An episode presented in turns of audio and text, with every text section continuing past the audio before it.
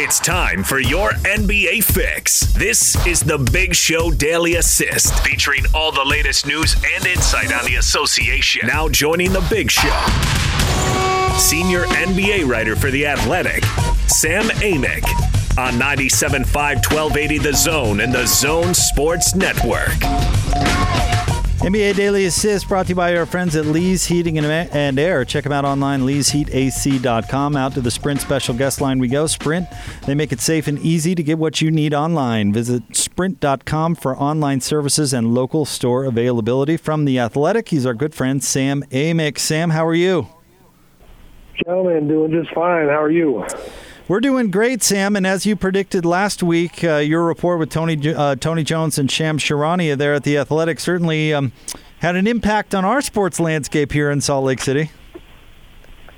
Well, good. I hope we gave you all something to talk about. I uh, I enjoyed doing it. I honestly, I've said this to you guys before that collaborating uh, with other writers is something that I, I hadn't done nearly as much before the athletic as I do now, and and uh, they encourage it, and and this is one of those projects where it, you know it's an inexact science, but I felt pretty darn good about the, uh, the the whole thing. You know what I mean? There's a lot of layers to that story, and a lot of that stuff had already been talked about and written about, but you know I think we uh, we were able to shed some new light on it too.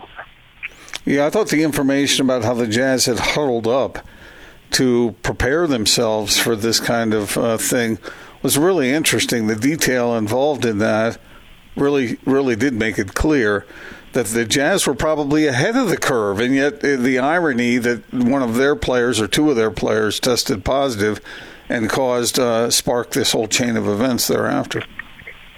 For sure, Gordon, and, and uh, you know, I thought about one of your parting comments last week when we visited. You, you kind of when I previewed the story, you made a comment about Quin Snyder in particular and the fact that, you know, you were aware of a lot of the stuff he had done in advance to help his team. And that, you know, all of that stuff I enjoyed learning about. I enjoyed writing about. I uh, was very grateful to Quin for being willing to talk. I always enjoy talking to Quin and we probably visited for almost an hour for this story, um, obviously over the phone. And, you know, his backstory I just thought was so fascinating because, you know, being a Seattle native and, and being just a little bit more aware than I think a lot of people in different parts of the country, you know, where you had to really have your eyes open to see this thing coming.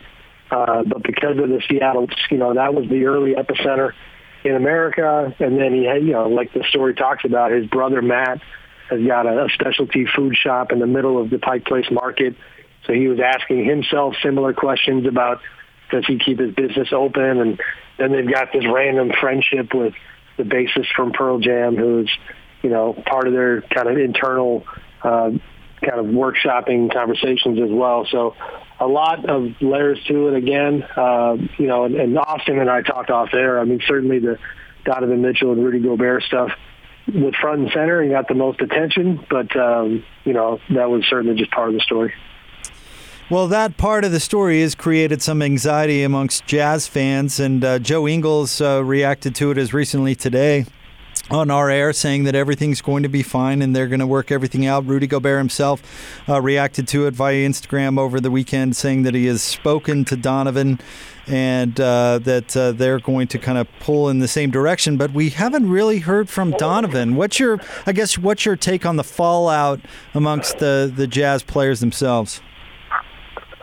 I'm not sure just yet. You know, I mean, again, just chatting with Austin off air, you know, he mentioned that I haven't seen this personally, but that Donovan visited with the rapper Fat Joe and, and kind of essentially said he didn't want to talk about the Rudy stuff, but that it was time to get back to work and be on the same page. I mean, um, I just listen. The reporting that, that we that was consistent across the board in doing this story was that it was a very substantive challenging, real dynamic between them. And you know, I I think that you know it seems like that first conversation that they had might help, um, but it also seems like both guys are kind of just saying, you know, we don't have to love each other. And, and I've been through this plenty of times, you know, with other teams. Whether you know, last year you had the Chris Paul, James Harden stuff, right, where they downplayed it, they downplayed it, they downplayed it.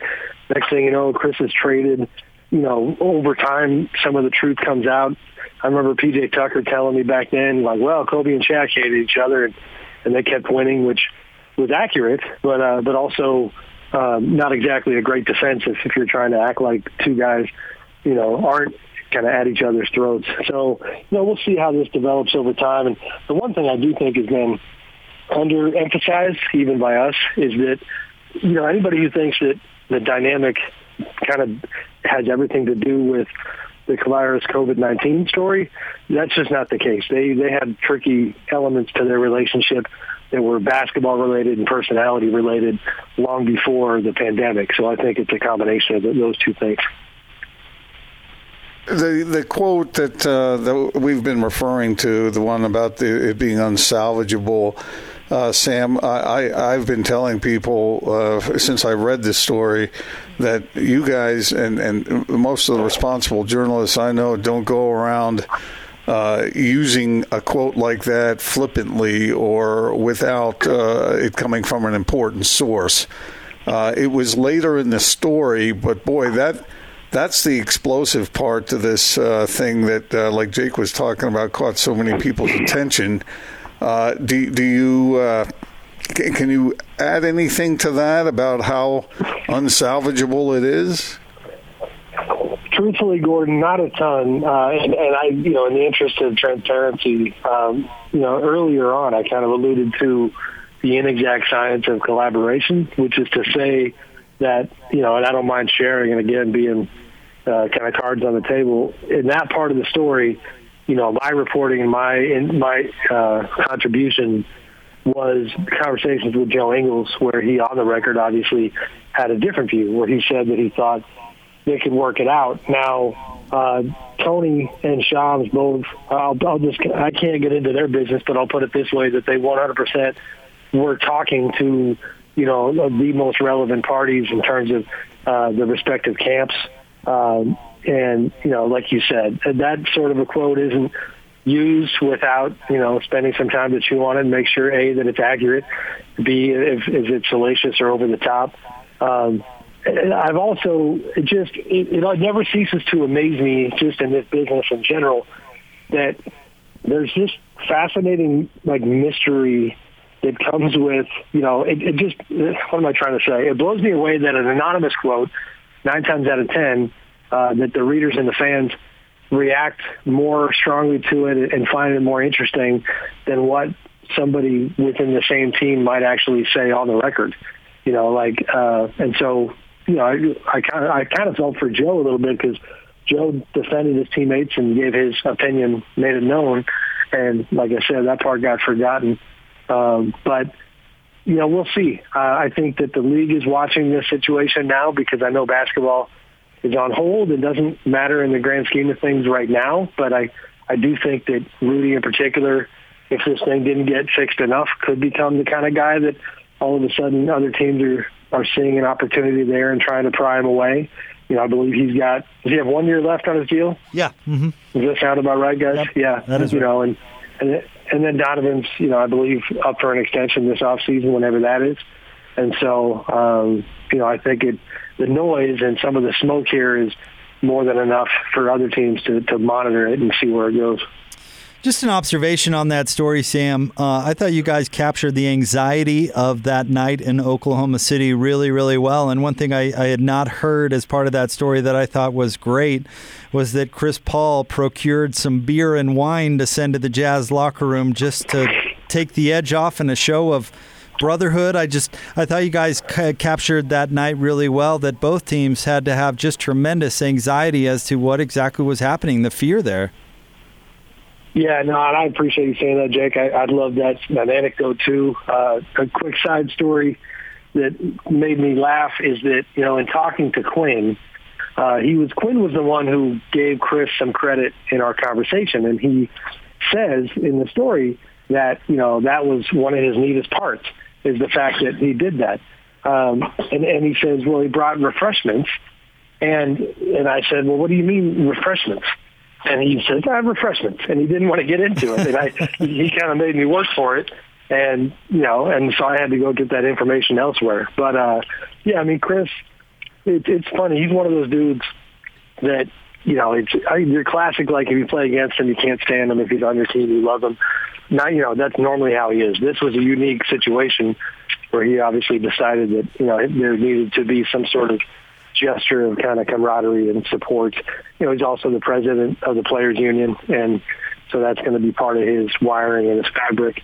Um, but no, I thought that was a, a neat thing. And then everything that happened with the hotel situation was pretty wild. You know, they they really did get turned away by multiple hotels that they were panicking a bit and thought that they were just this traveling band of infected athletes and didn't want to house them, so to speak. And then the Thunder had to pull some strings and get them uh, to a couple hotels, but the main one, the, the residence inn by the airport, you know, and then nobody sleeps all night and, and they can't go anywhere and they end up hanging in the lobby until four in the morning because, you know, you, you, the adrenaline's pumping through your veins. So, um, yeah, I mean, certainly a, a lot going on that night.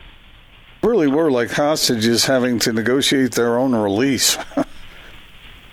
oh, for sure. Yeah. And, and, and if you, I mean, hypotheticals of that night, guys, are interesting because to your point, Gordon, like if you don't get support from the people back in Salt Lake City with the Jazz who were figuring out planes, figuring out the medical community, you know, um, Angela Dunn, the epidemiologist for, you know, the state of Utah that was part of the support system and all those things, then, you know, if you don't get back to Salt Lake City the next day, then you might not get back for two weeks. And that might not sound like the end of the world, but it's just not what any of them really wanted. Um, you might be stuck in OKC for a while. And even more importantly, um, something that, again, we probably underemphasized is that the, the coordination between the Jazz and the Thunder to make sure that game didn't actually start came in the absence of uh, a real declarative decision from the NBA. I mean, that was Sam Presti and Dennis Lindsey working in concert to give the NBA time and, and kind of unilaterally deciding to delay the game. And, and the point that has been made to me is like, you know, because we later found out that Donovan had tested positive, who knows what might have happened if you played just one quarter of that game. You know what I mean? If Donovan shared that ball with a bunch of guys, then maybe you, you got, you know, kind of the, the spread rose even from there. So um, kudos to both organizations for making the best of a tough situation. I know this is expanding it uh, the story onto a grand level, but is it a, a, testament to the power of sports that that night, that incident, really kicked the country in the butt to start taking this thing more seriously and taking more, um, you know, drastic measures to to combating it? It seems like that event triggered that change in the world, or am I overselling that?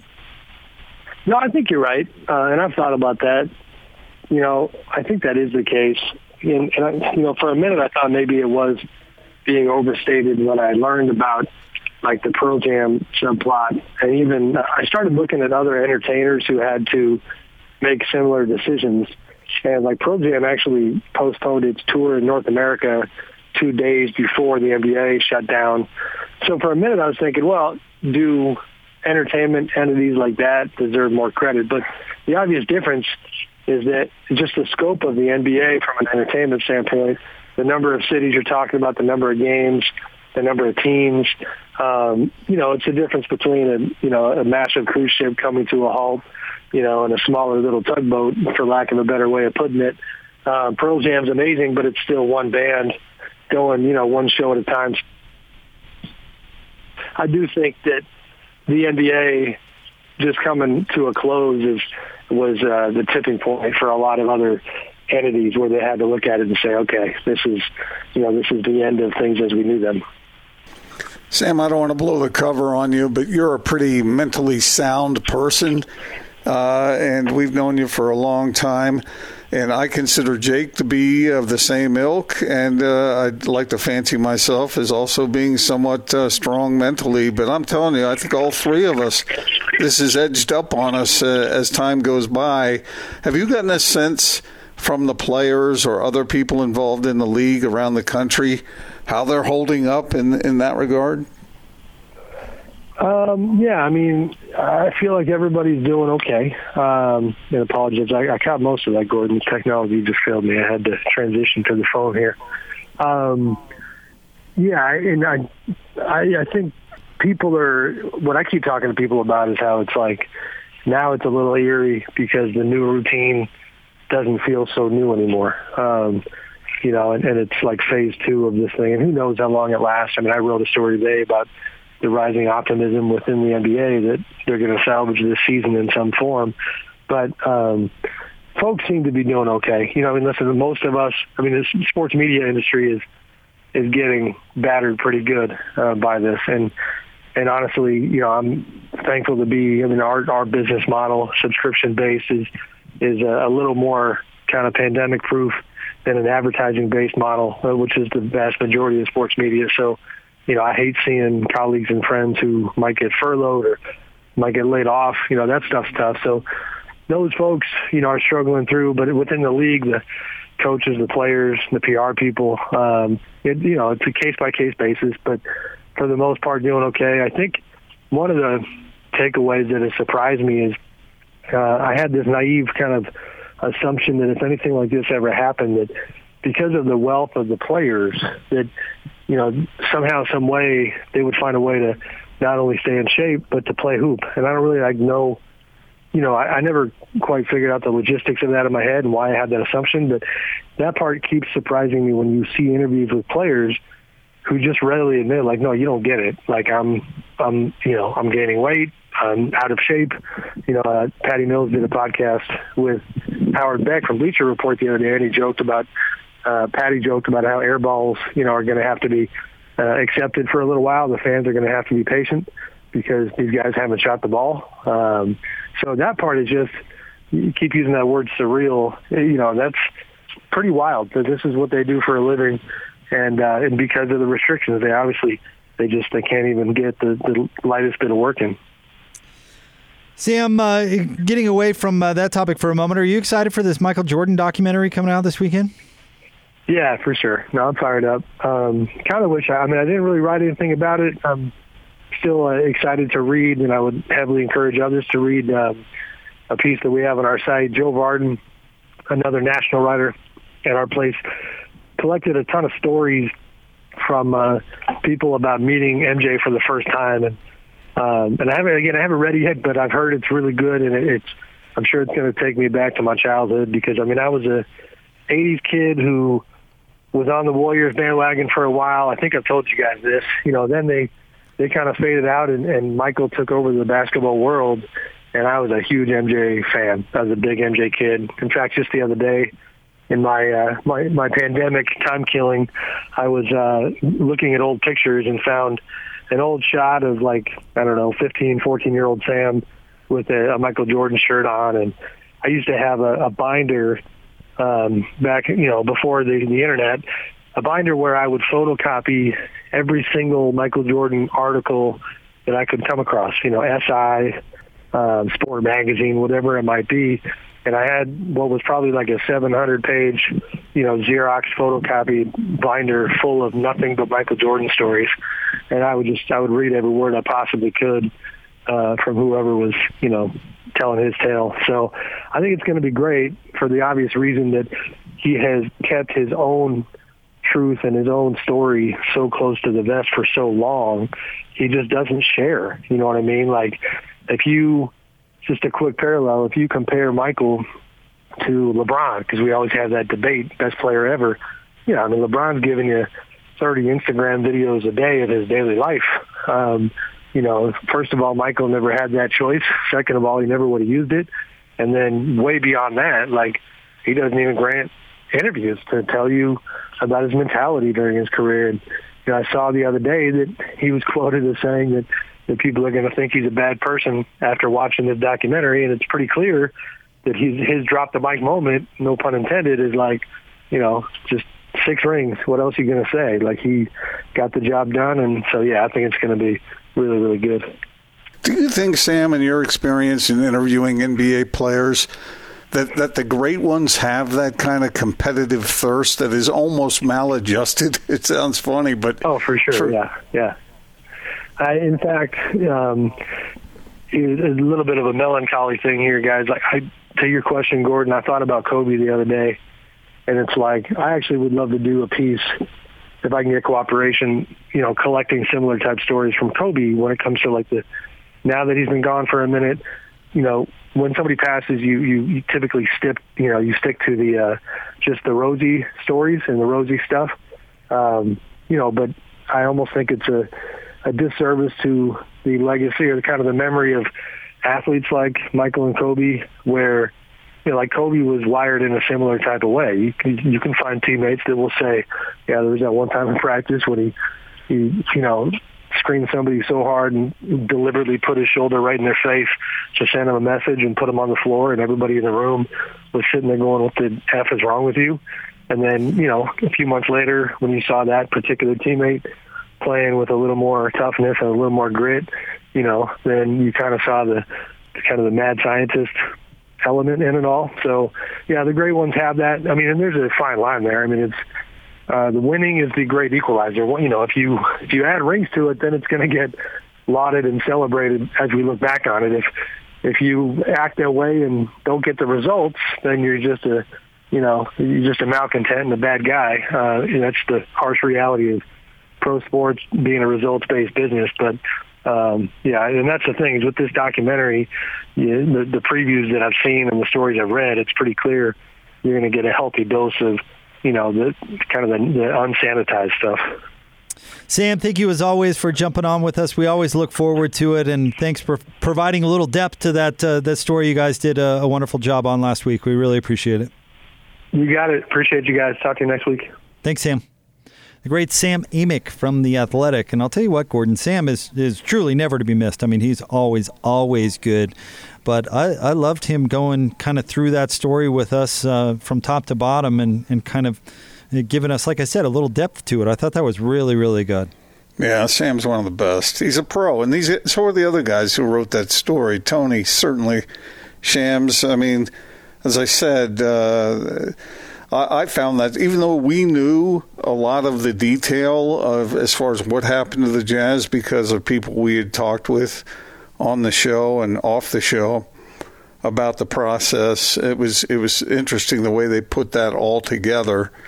And then, of course, like we talked about, the, the source, the unnamed source, that some people were discounting. I discounted it. I, I, I think somebody important really said that and I think they said that to one of those three pros, and that they measured it and used it, uh, and and uh, it's legitimate. I, I, think it was legitimate. Now, it, like you said, it's a moving target because these things change. But at one point, somebody important felt that way. And uh, why did they feel that way, Jake? Because somebody told them they felt that way. Right. All right, we'll have more coming up straight ahead. Stay tuned. 97.5 and 1280 The Zone.